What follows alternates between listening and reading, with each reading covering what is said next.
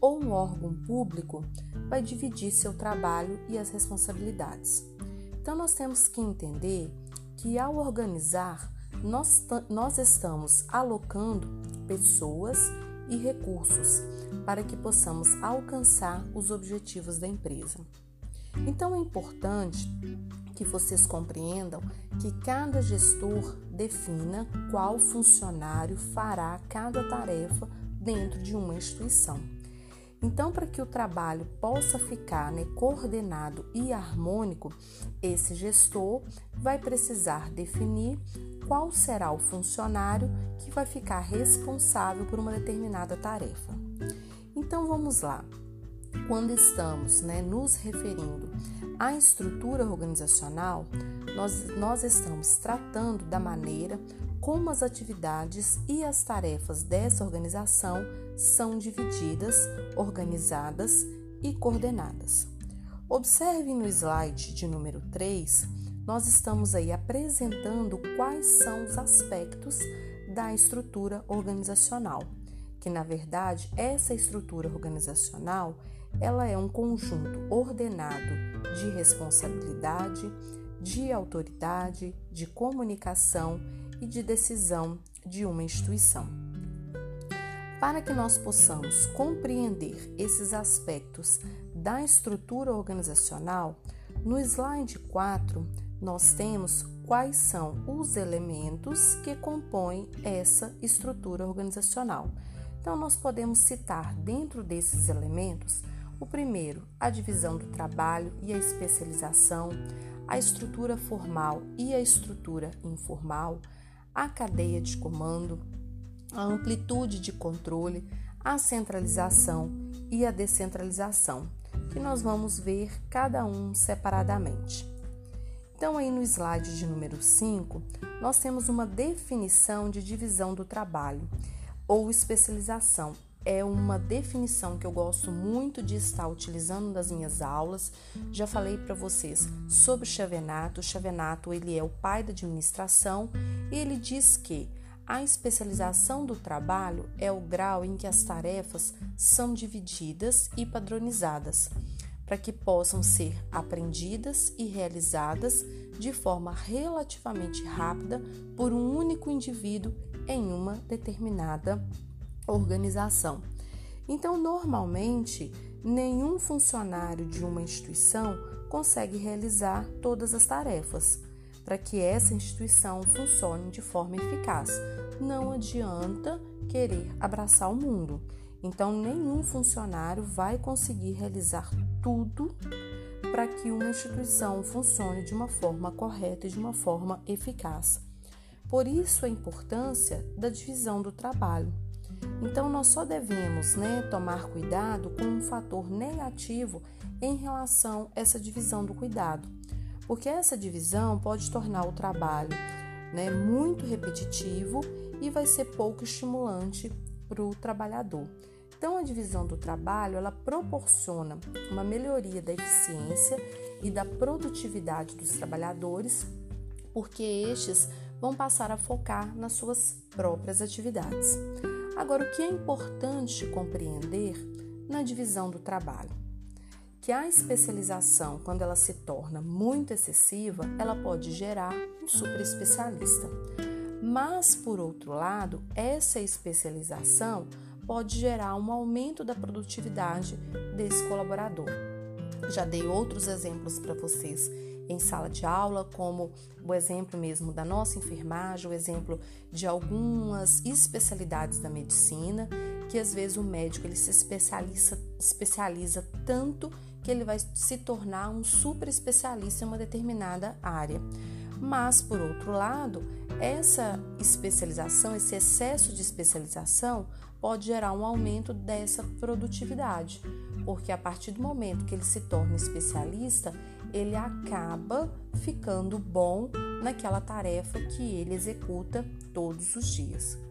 Um outro elemento da estrutura organizacional que nós temos que levar em consideração são as estruturas formais e as estruturas informais que estão descritas aí no nosso slide de número 6.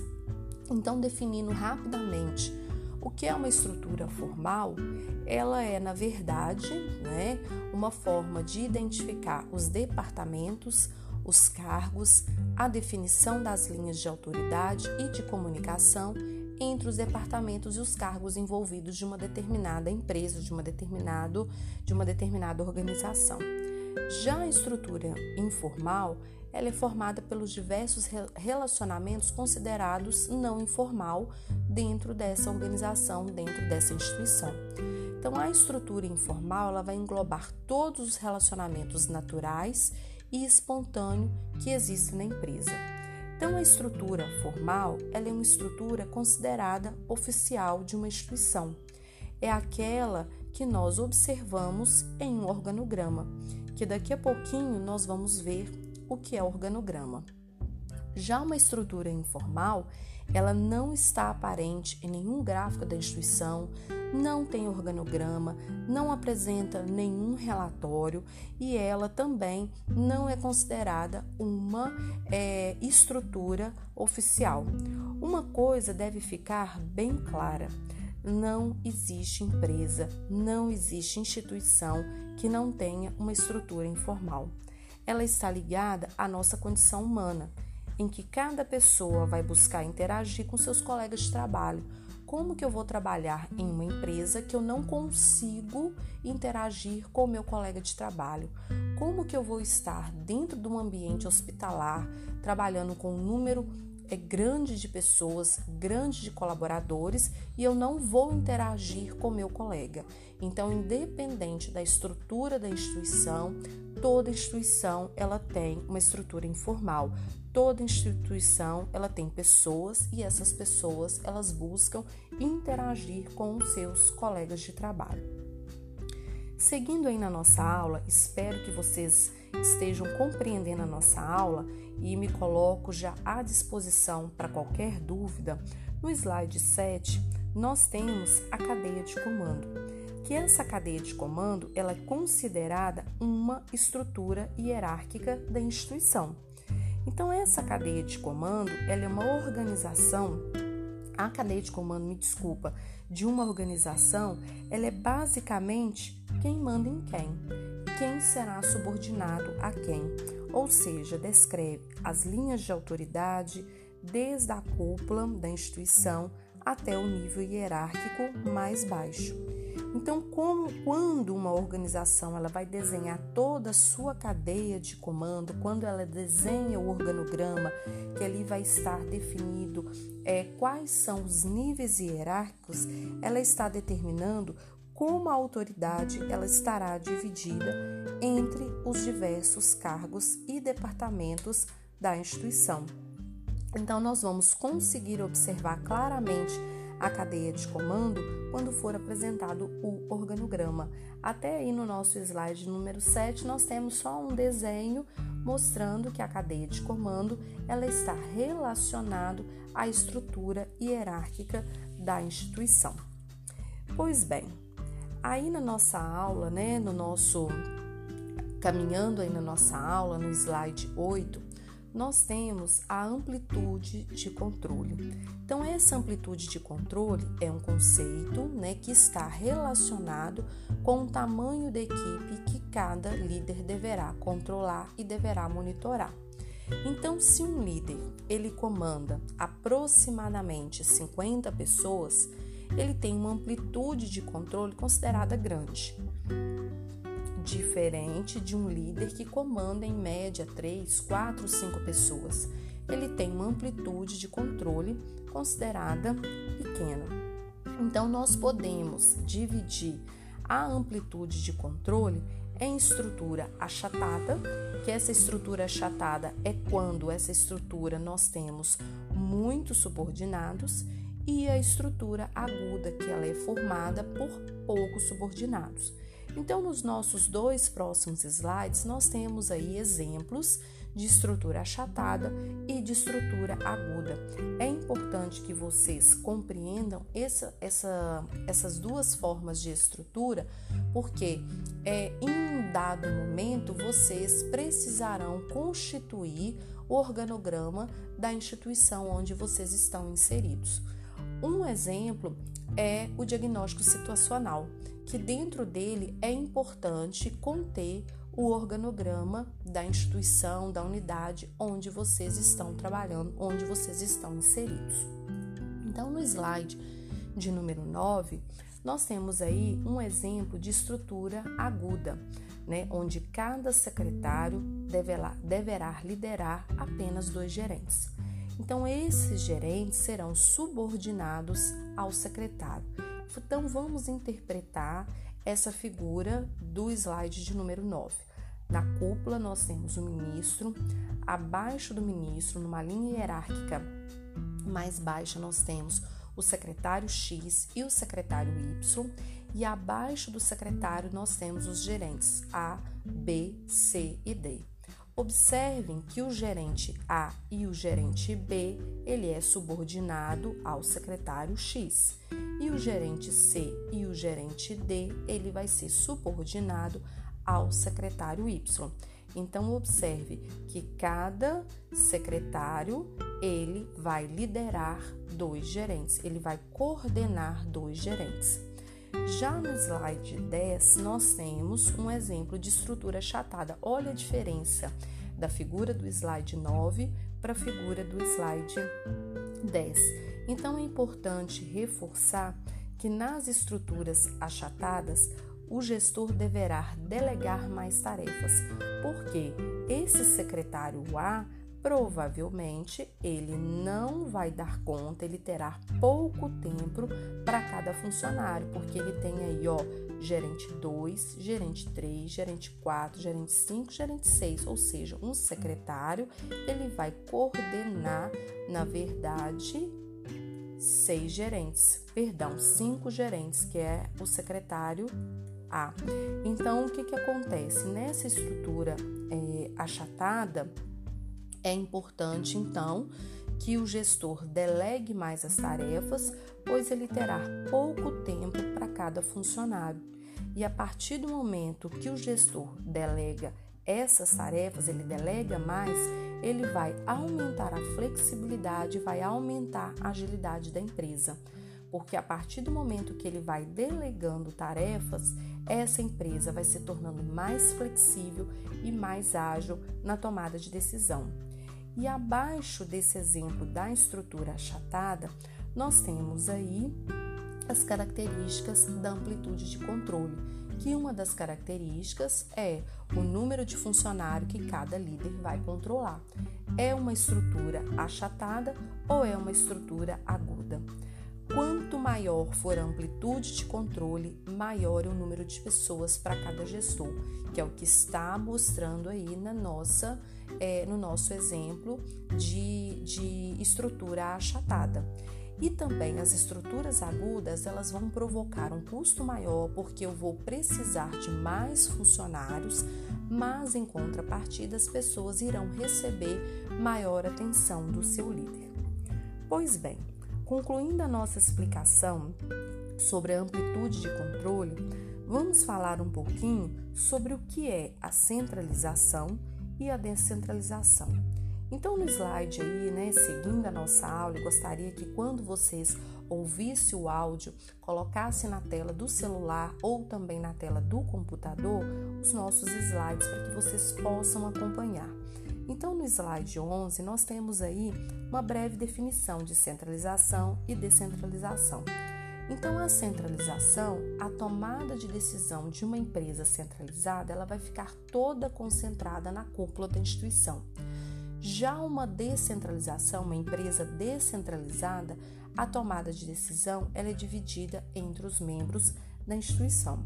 Então vamos ver um exemplo, né, buscando um exemplo prático da faculdade do futuro.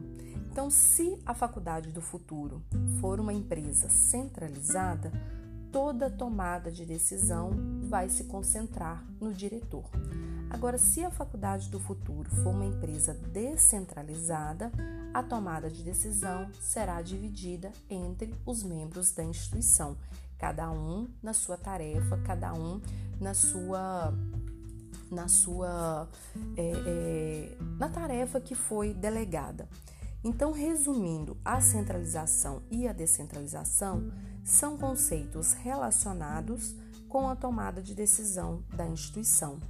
Naturalmente, nas organizações mais centralizadas, a tomada de decisão ela vai ser muito mais lenta do que de uma instituição, de uma empresa descentralizada. Mas em contrapartida, essa centralização, o gestor ele terá uma visão global de todos os assuntos e a tomada de decisão será mais alinhada com a estratégia da instituição. Então nós temos aí um ponto negativo, né, que eu considero um ponto negativo, que a decisão ela é muito lenta, mas em contrapartida esse gestor ele tem toda uma visão de todos os assuntos e aí a tomada de decisão ela será mais alinhada com as estratégias da instituição. Vamos lá. Nosso próximo slide, caminhando aí na nossa aula, nessa no, nesse novo modelo de aula, né, que está sendo um desafio para todos nós, mas um desafio muito positivo. Nós temos aí né, a posição de linha staff. O que, que seria isso? Né? Não sei se vocês já alguma vez, né, já em algum momento conseguiram ver, né, conseguiram, já ouviram, me desculpa, o que é uma posição de linha, uma, uma posição de staff, mas na verdade esses conceitos eles são ligados às atividades principais ou as de suporte, que são as assessorias de uma organização. Então, a posição de linha, o comando ele é direto sobre seus funcionários. Já na posição de staff, a posição ela pode ser definida como pessoas técnicas ou de apoio. Então, aí no slide 13, nós temos um exemplo de organograma onde deixa claro a posição de linha e a posição de staff, que é a assessoria. Então observem aí no organograma que o diretor de operações ele está aí bem ao centro, né, no meiozinho aí, diretor de operações, e ele está, ele pode ser considerado que ele está na posição de linha. Então vamos voltar então. Nesse organograma, o diretor de operações está bem ao centro e ele está em uma posição de linha enquanto que o diretor de RH e o diretor financeiro, que é os dois verdinhos, né, um de cada lado do diretor de operações, ele está na posição de staff, ou seja, ele está numa posição de apoio ao diretor de operações. Então, esse é um exemplo de organograma, nós temos muitos outros exemplos, mas eu gostaria de chamar a atenção de vocês né, a importância de, da leitura do organograma. Então, observem que o diretor de operações, a linha que liga o presidente ao diretor de operações é uma linha contínua. Já a linha que está ligando o diretor de operações ao diretor de RH e o diretor de operações ao diretor financeiro é uma linha pontilhada. Essa linha pontilhada no organograma nós consideramos que são órgãos de assessoria, são staffs. Então vamos lá, caminhando aí para o nosso slide 14, nós temos a departamentalização, que foi, na verdade, um modo encontrado para alocarmos pessoas, para alocarmos tarefas e atividades em unidades com o objetivo de melhorar a coordenação. Olha aí o Chavenato novamente, né, dizendo que o processo de dividirmos a organização em departamentos de especialização horizontal, para ele, essa especialização ocorre quando se verifica a necessidade de aumentar a perícia, a eficiência e melhorar a qualidade do trabalho em si. Então, o departamento ele é uma unidade de trabalho que vai concentrar um conjunto de tarefas. Então, quando uma instituição ela cria um departamento, ela está buscando auxiliar e gerenciar as atividades dessa instituição. Então, na verdade, essa departamentalização foi uma forma que as empresas encontraram para estar alocando né, essas pessoas, as tarefas e as, as atividades em uma unidade com o objetivo de ser melhor coordenada. Pois bem, depois que nós fizemos aí né, um resumo dos principais elementos de uma estrutura organizacional, nós temos que agora compreender o que é um organograma. Essa nossa aula ela será dividida em parte 1 e parte 2. A aula de hoje ela compõe a parte 1 da, dos instrumentos organizacionais.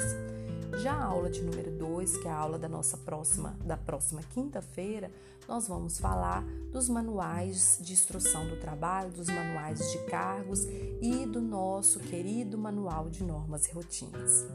Então, aí nós precisamos né, compreender nessa aula o que é um organograma diferente de fluxograma. Não confunda organograma de fluxograma. E quais são esses tipos de organograma? Então, nessa aula, nós não vamos abordar todos, mas os principais e de importância para a enfermagem. Então, no slide de número 15, nós temos uma definição de organograma, que na verdade ele é um gráfico, ele é uma representação gráfica que vai representar toda a organização formal configurada na estrutura que foi delineada em um regulamento, e esse regulamento é o regulamento da instituição. Então, é importante né, compreender que esse organograma nós temos dentro dele, né, uma, é, uma, nós precisamos ter dentro dele uma visão. Qual é essa visão? Quando eu desenho um organograma, tem que ficar visível quais são os órgãos existentes dessa empresa, quais são as hierarquias e quais são as suas subordinações e o canal de comunicação entre as partes quem comunica com quem. Isso é muito importante, principalmente vocês é, é, precisarão compreender o que é organograma para um pouquinho mais adiante na nossa aula de sistemas de informação, vocês compreenderem a importância desses canais de comunicação entre as diversas entre as partes da empresa. Então, o organograma ele precisa ser principalmente de fácil leitura. Eu não posso fazer um, um organograma mirabolante que você observa aquele organograma, olha para aquele organograma e não entende nada. Então, ele precisa ser de fácil leitura. Ele deve permitir uma boa interpretação dos componentes da organização. Ele tem que fazer parte de um processo organizacional de representação da estrutura da, da organização e ele precisa ser flexível, ou seja, pode ser alterado quando for necessário alterar. Então, é importante também, né, nesse organograma, conter as linhas de hierarquia. Então, a literatura, ela nos diz que no primeiro nível nós temos aí os órgãos deliberativos, as assembleias, os acionistas. Já no segundo nível, nós temos os órgãos executivos, as diretorias, as presidências, a vice-presidência. Já no terceiro nível, nós temos os órgãos técnicos e subsidiários, as assessorias, os comitês e as auditorias. E no quarto nível, nós temos os órgãos operacionais, que são as gerências, são as coordenações, são os setores. Então é importante seguir as linhas de hierarquia para facilitar a interpretação do organograma. Agora, como vamos interpretar um organograma? Então, observem a figura 19, né? Do lado, ao la, do lado é, direito do nosso slide, nós temos aí uma figura e essa figura ela representa um organograma e nós precisamos interpretar, aprender a interpretar esse organograma. Então, as linhas de comunicação são essas linhas que vocês estão observando aí, são linhas contínuas que vão interligar os cargos ou as áreas da instituição. Já os retângulos, observem nessa imagem que todos os retângulos estão do mesmo tamanho. Ele representa as unidades de trabalho. Então, eles devem ser do mesmo tamanho e a distribuição entre si ela deve ser equilibrada. Então, a estética do organograma é, ela é primordial durante sua fase de construção.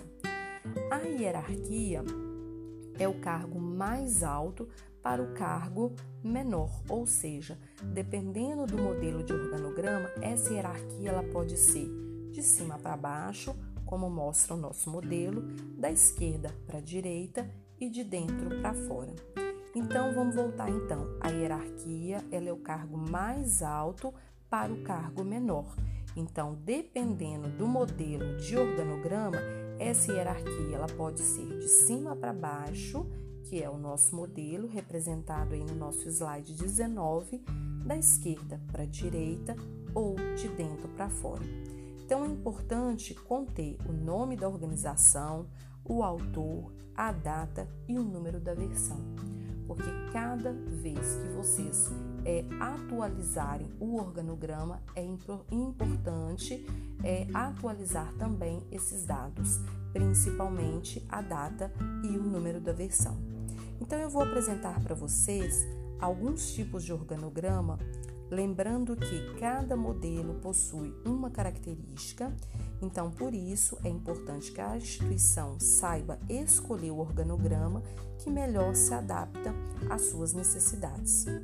Então, o organograma clássico, aí lá no nosso slide 22, esse organograma clássico, né, que está aí representando, que está aí representado nessa figura da, do slide 22, ele, na verdade, nós chamamos de organograma clássico vertical.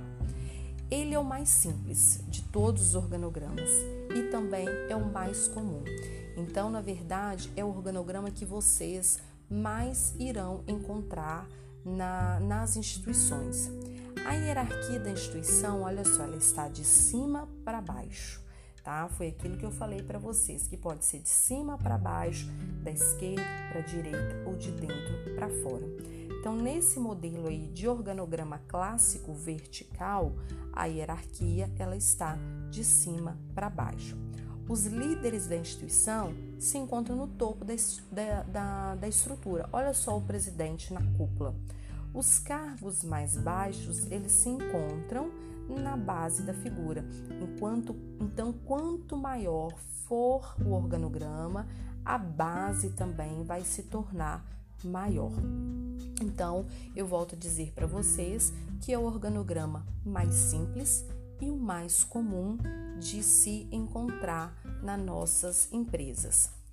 No slide 23, nós temos aí um exemplo de organograma clássico horizontal. Olha só a diferença da imagem da figura 22 para a imagem da figura 23. É a mesma essência, tá? É a mesma essência. Então, um organograma clássico horizontal é a mesma essência do organograma clássico vertical. Porém, a diferença de um para o outro é na representação gráfica.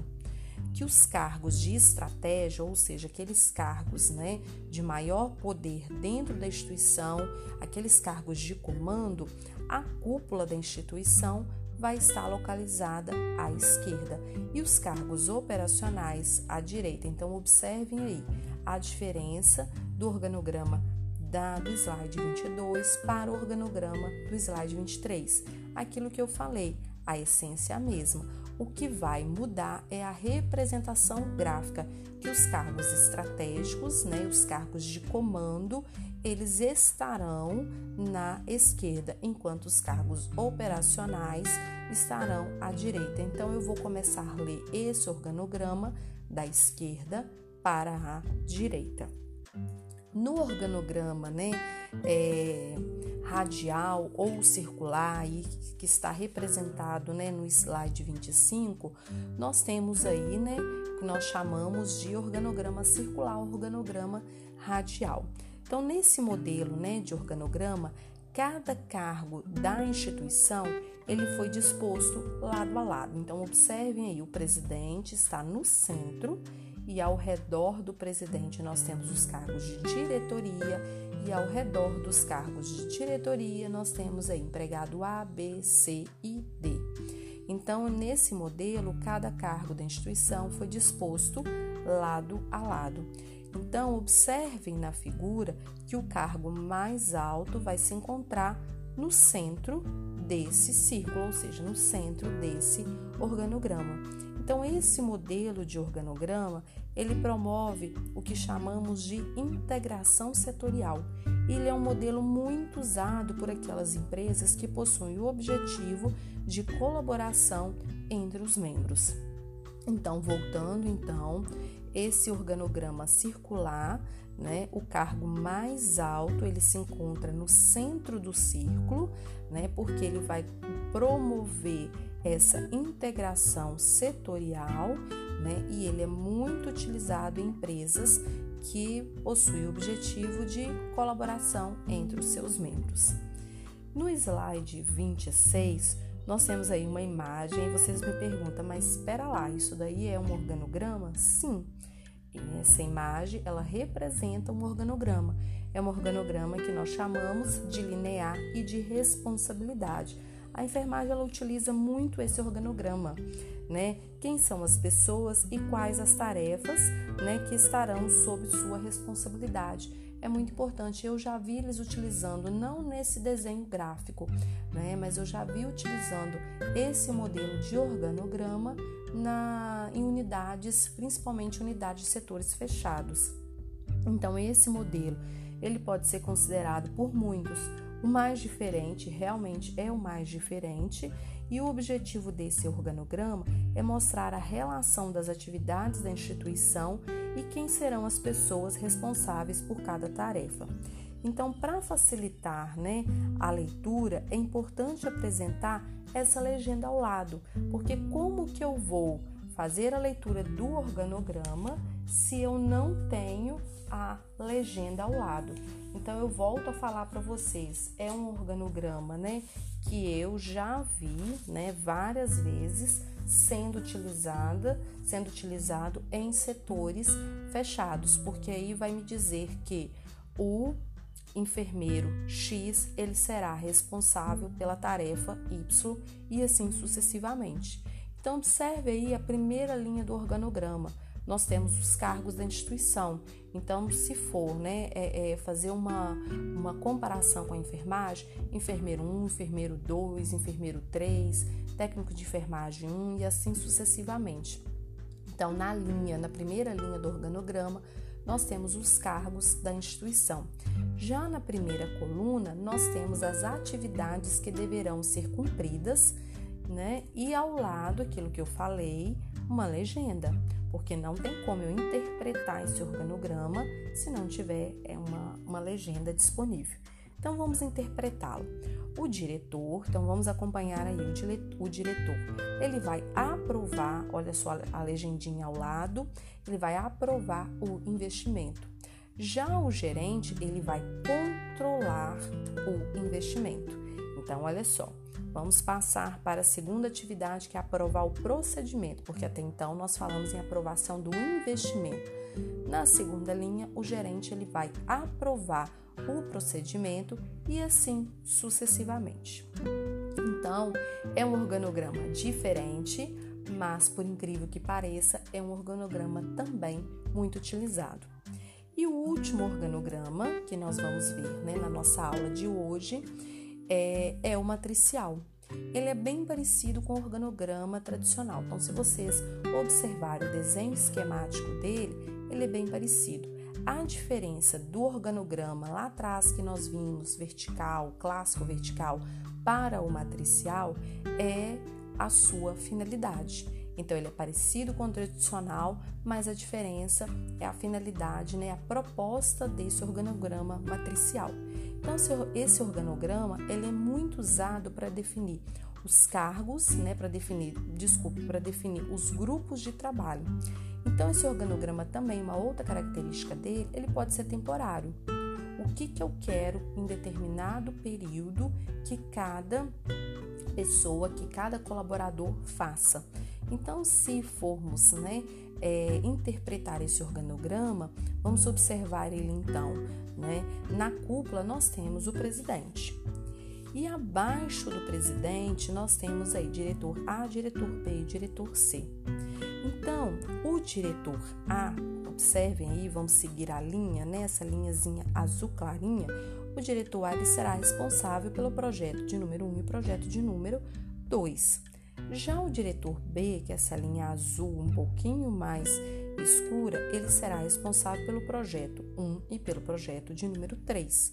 Já o diretor C, ele que é essa linha vermelhinha, ele será responsável pelo projeto de número 2 e pelo projeto de número 3. Por isso que eu falei anteriormente que esse tipo de organograma pode ser temporário, porque na verdade ele vai definir os grupos de trabalho. Então esse organograma ele proporciona uma flexibilidade em instituições que possuem estruturas mais dinâmicas. Então ele não apresenta uma definição clara das unidades funcionais, somente os grupos de trabalho que podem ser temporários. E para finalizar nossa aula de hoje, eu gosto muito dessa frase: um organograma deve ser sempre o real e não o desejável, pois por vezes as empresas definem seus organogramas tendo como referência o que elas desejam que seja uma situação ideal, mas na prática não é a hierarquia que funciona. E aí é, nós temos aí, né, para finalizar, um organograma do nosso Ministério da Saúde. É claro que é só uma parte do organograma. Olha lá em cima na cúpula do organograma o ministro. Abaixo do ministro nós temos consultoria jurídica, secretaria executiva e o gabinete do ministro, né? Porque vai precisar ter uma assessora aqui, né, para estar ajudando a, a manter toda a agenda do ministro em dia. Abaixo nós temos a secretaria, Secretaria de Atenção à Saúde, Secretaria de Gestão do Trabalho e assim vai.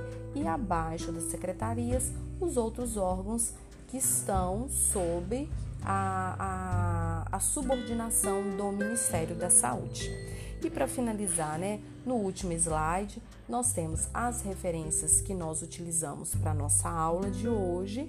Estou né, me colocando à disposição para qualquer dúvida e nós né, é, é, vamos é, nos falando pelo WhatsApp, nos falando pelo telefone. Estou à disposição e bons estudos e até a nossa próxima aula.